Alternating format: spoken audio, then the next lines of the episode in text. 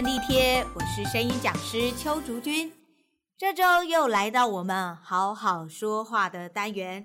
这个月呢，我的新书《声音零极限》，直接有效的练声术这本书，在各大网络平台都已经上线了，博客来也已经可以买得到了。另外呢，实体书店也在陆续铺货中。十一月呢，可以说是进入了宣传期，所以这两周我都在忙着包书出货，还有上电台做这本书的宣传。从其他人的角度来看这本书，跟我自己看这本书真的很不一样。大部分的人都是跟我说：“哇，这本书练习量很高，不是一本很好读的书。”的确是这样，这也是为什么我们这本书花了七年的时间才写出来的原因。当初我跟编辑两个人在讨论的时候，就是希望让大家知道到底要怎么样去练习声音。我去学唱歌的声乐时，因为马任重老师是从欧洲留学回来的老师，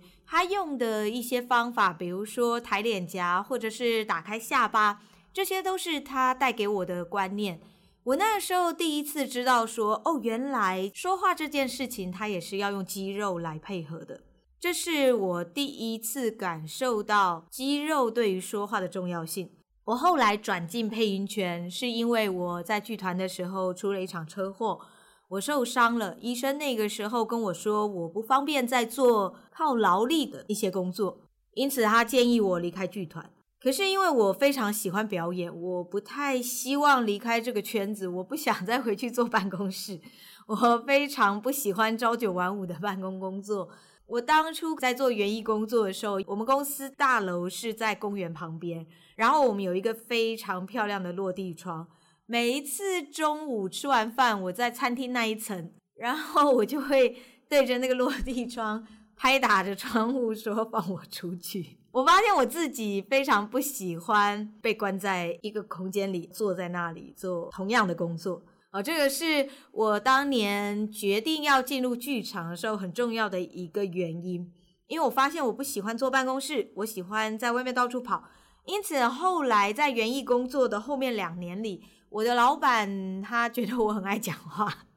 他就让我跟我的主管去跑量贩店。那个时候本来都是我的主管去量贩店教他们的第一线贩售人员怎么样去卖我们的肥料。后来这个工作就交给了我，他们认为我很爱讲。那是我第一次做教学。我那时候在准备教学的时候，我列了大纲，然后我询问了我们公司的同事们，像我的学姐啊，还有我的主管，问他们我到底应该讲些什么内容。那个时候我做了一件非常重要的事，我每一段都会放一到两个包袱，大纲分成四到五段。好，四到五段的话，你看两个小时，一百二十分钟除以五，我一段就是二十几分钟，所以我就跟我自己说，你至少十分钟要讲一个笑话，因为我觉得一直在讲课超无聊的啊，而且那时候我已经在学相声了，相声最吸引我的就是因为它有包袱，它有笑话，它就是讲讲讲讲讲，然后突然就有一个笑点，一个包袱把你逗乐了，你就会记得那件事。所以我一直都觉得教学这件事情，它也是需要有包袱的。因此呢，我在教学的时候都会试着放笑话，甚至有的时候是现挂。所谓现挂，在相声的术语里面就是现场的包袱。我有时候也会临时来个天外一笔的现场包袱，就是因为我觉得上课如果很严肃的话，其实很无聊。我自己本身就是一个蛮喜欢搞笑、不喜欢太严肃的一个人。尤其我非常不喜欢严肃的学习，所以当初在写这本书的时候，对我来说是一个很大的考验，因为我突然发现工具书它超严肃的，工具书好严肃哦。然后我就是写我发现的声音的原理，然后我写每一个练习。第一次写完的时候，我想说完蛋了，这么严肃的书谁要看呢？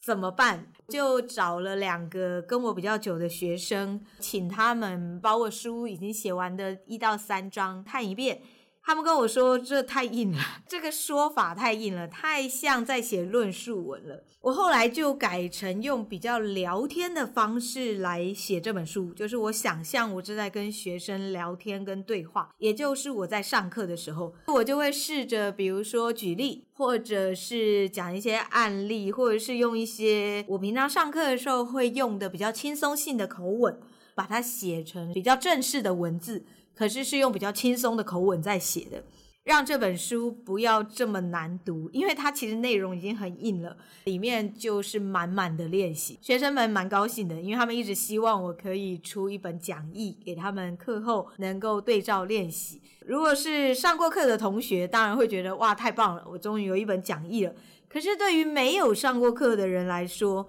念一本工具书是蛮痛苦的，至少对我来说就是。我其实很不喜欢看工具书，比如说电脑工具书好了，我通常就是看目录，然后翻到我需要的那一页。所以这一本书我的写作方式也会是这样子的，我就是希望说让大家看完以后，需要的时候就是你需要哪一个章节，你就翻到哪一页。像那一天我在跟我的健身教练 Jerry 见面的时候。他就有问说，写这本书跟你在上课有什么不一样吗？事实上是有蛮大差别的。我可能会先从下巴、肩膀的放松开始，然后带到脸部的肌肉，也就是我会先教上半身，再教下半身，然后回到舌头，就是口腔的肌群，最后再做整合性的训练。可是，如果对于我的上课方式或是发声完全没有概念的看书的读者来说，如果我以这样的方式来写的话，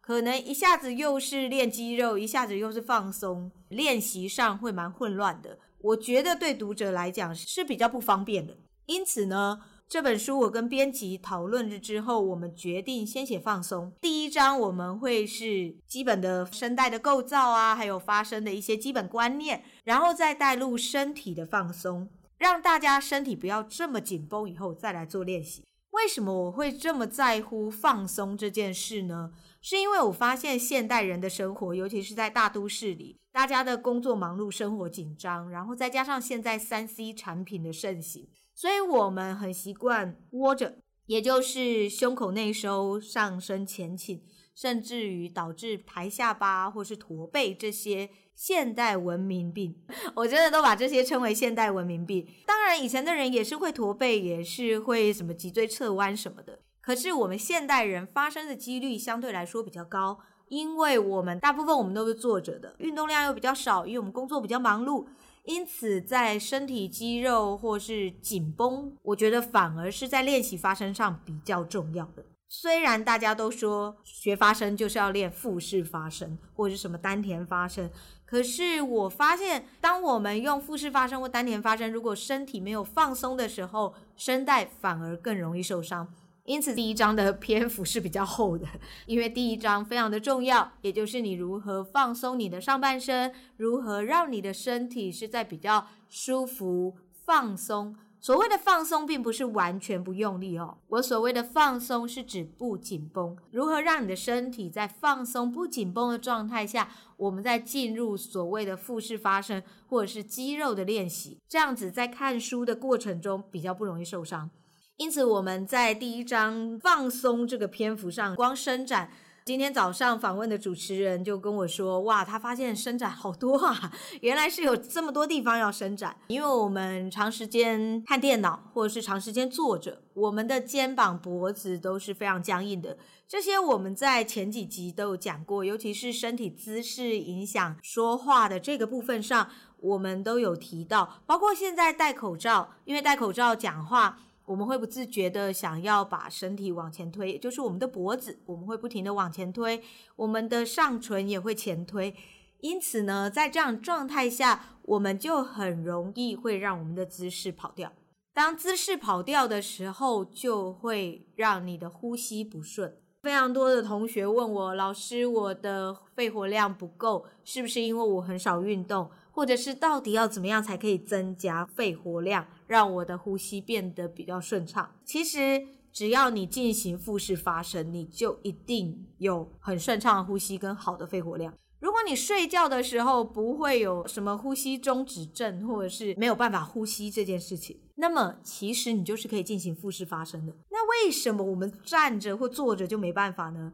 因为躺着的时候有床帮我们支撑整个身体，因此我们的身体是可以放松的。所以我们在睡觉的时候，我们比较容易进行腹式发声。在我的课堂上，书里面也有提到躺着练习。这个躺着练习的方法并不是我发明的，是一位香港老师来台湾开声音工作坊的时候，我去参加。他是一位在英国学声音硕士的老师，他把这个技巧带给我们。我们当初花了一整个早上的时间在做放松，也就是从那个时候开始，我才感受到放松这件事情对于说话跟发声的重要性。尤其后来认识了佑昌老师，因为佑昌老师是教京剧的，那个时候有请佑昌老师来教小孩子身段，就是站在台上怎么样能够让自己看起来比较好看。我自己去学了京剧以后，我发现，诶，的确是京剧它非常要求身段，还有眼神，包括我的书里面的撑幕练习，都是从京剧演化来的。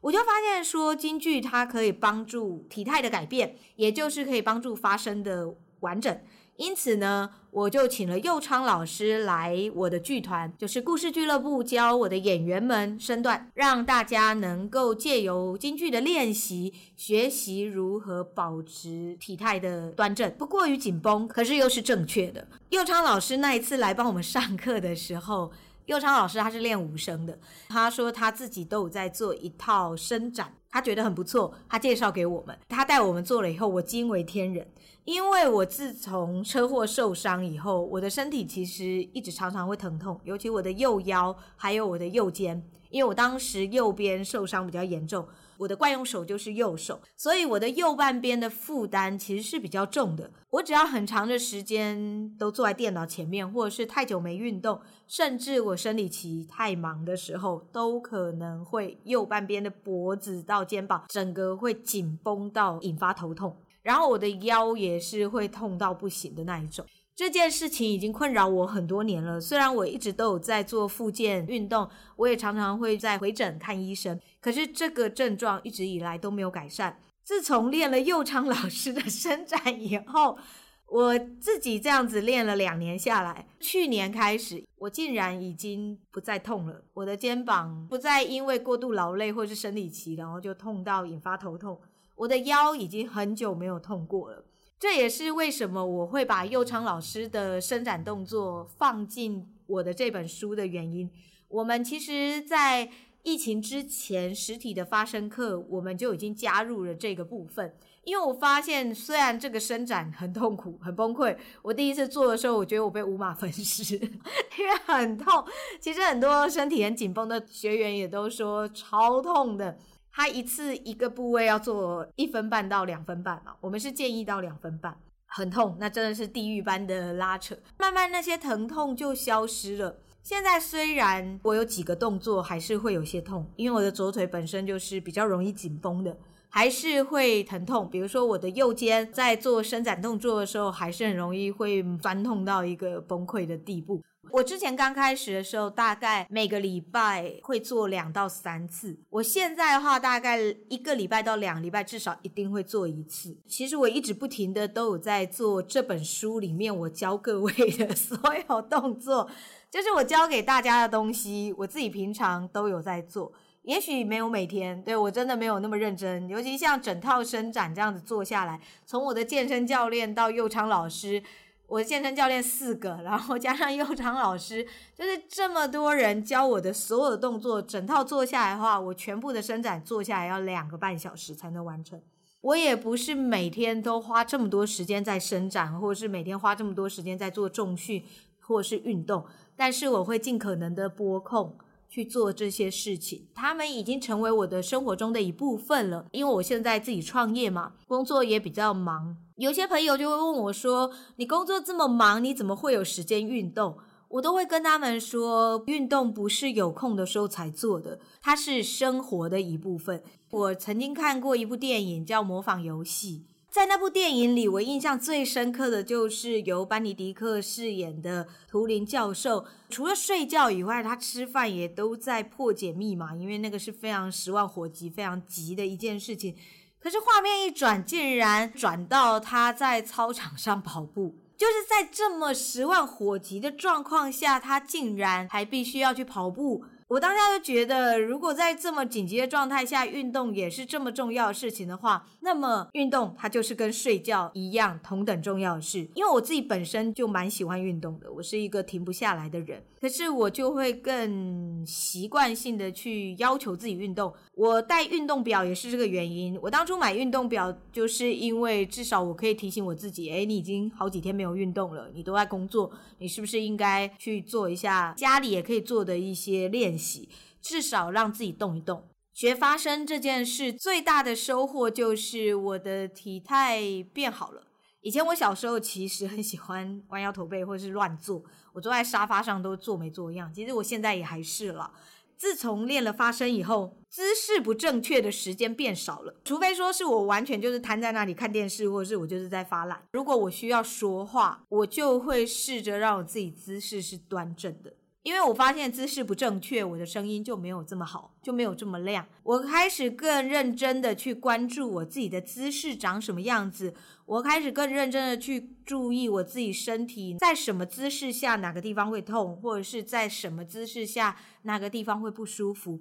透过自己自身的这种感受，察觉自己的声音状况，放入我的教学里。因此这一本书里面，其实。我最重要的一点就是希望能够带给大家，让大家练习去观察自己的身体。我们现在的生活有非常非常多的外界刺激，再加上我们生活忙碌，因此我们常常会忘了观察自己、关心自己。希望能够借由这本书以及我的课程，引导大家去重新看见自己身体的需要，以及知道自己在做什么。当你在说话的时候，如果你可以知道你的身体在做什么、怎么动的话，你就可以好好的呼吸，你自然就可以好好的说话。所以呢，非常的推荐大家可以去购买这本书，现在在各大通路都已经可以买得到了哦，叫做《声音零极限：直接有效的练声术》。希望这本书能够让各位的声音变得更美好，